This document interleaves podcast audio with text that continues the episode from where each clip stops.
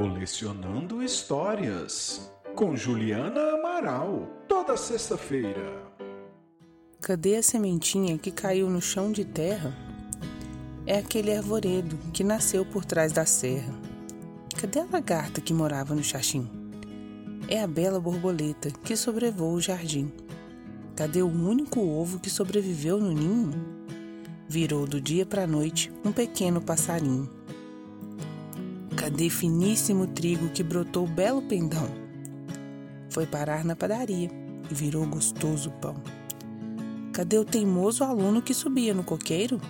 Virou profissional, foi pro corpo de bombeiros. Cadê a nuvem bem grande que parecia pesada? Caiu em forma de água, deixando a rua alagada.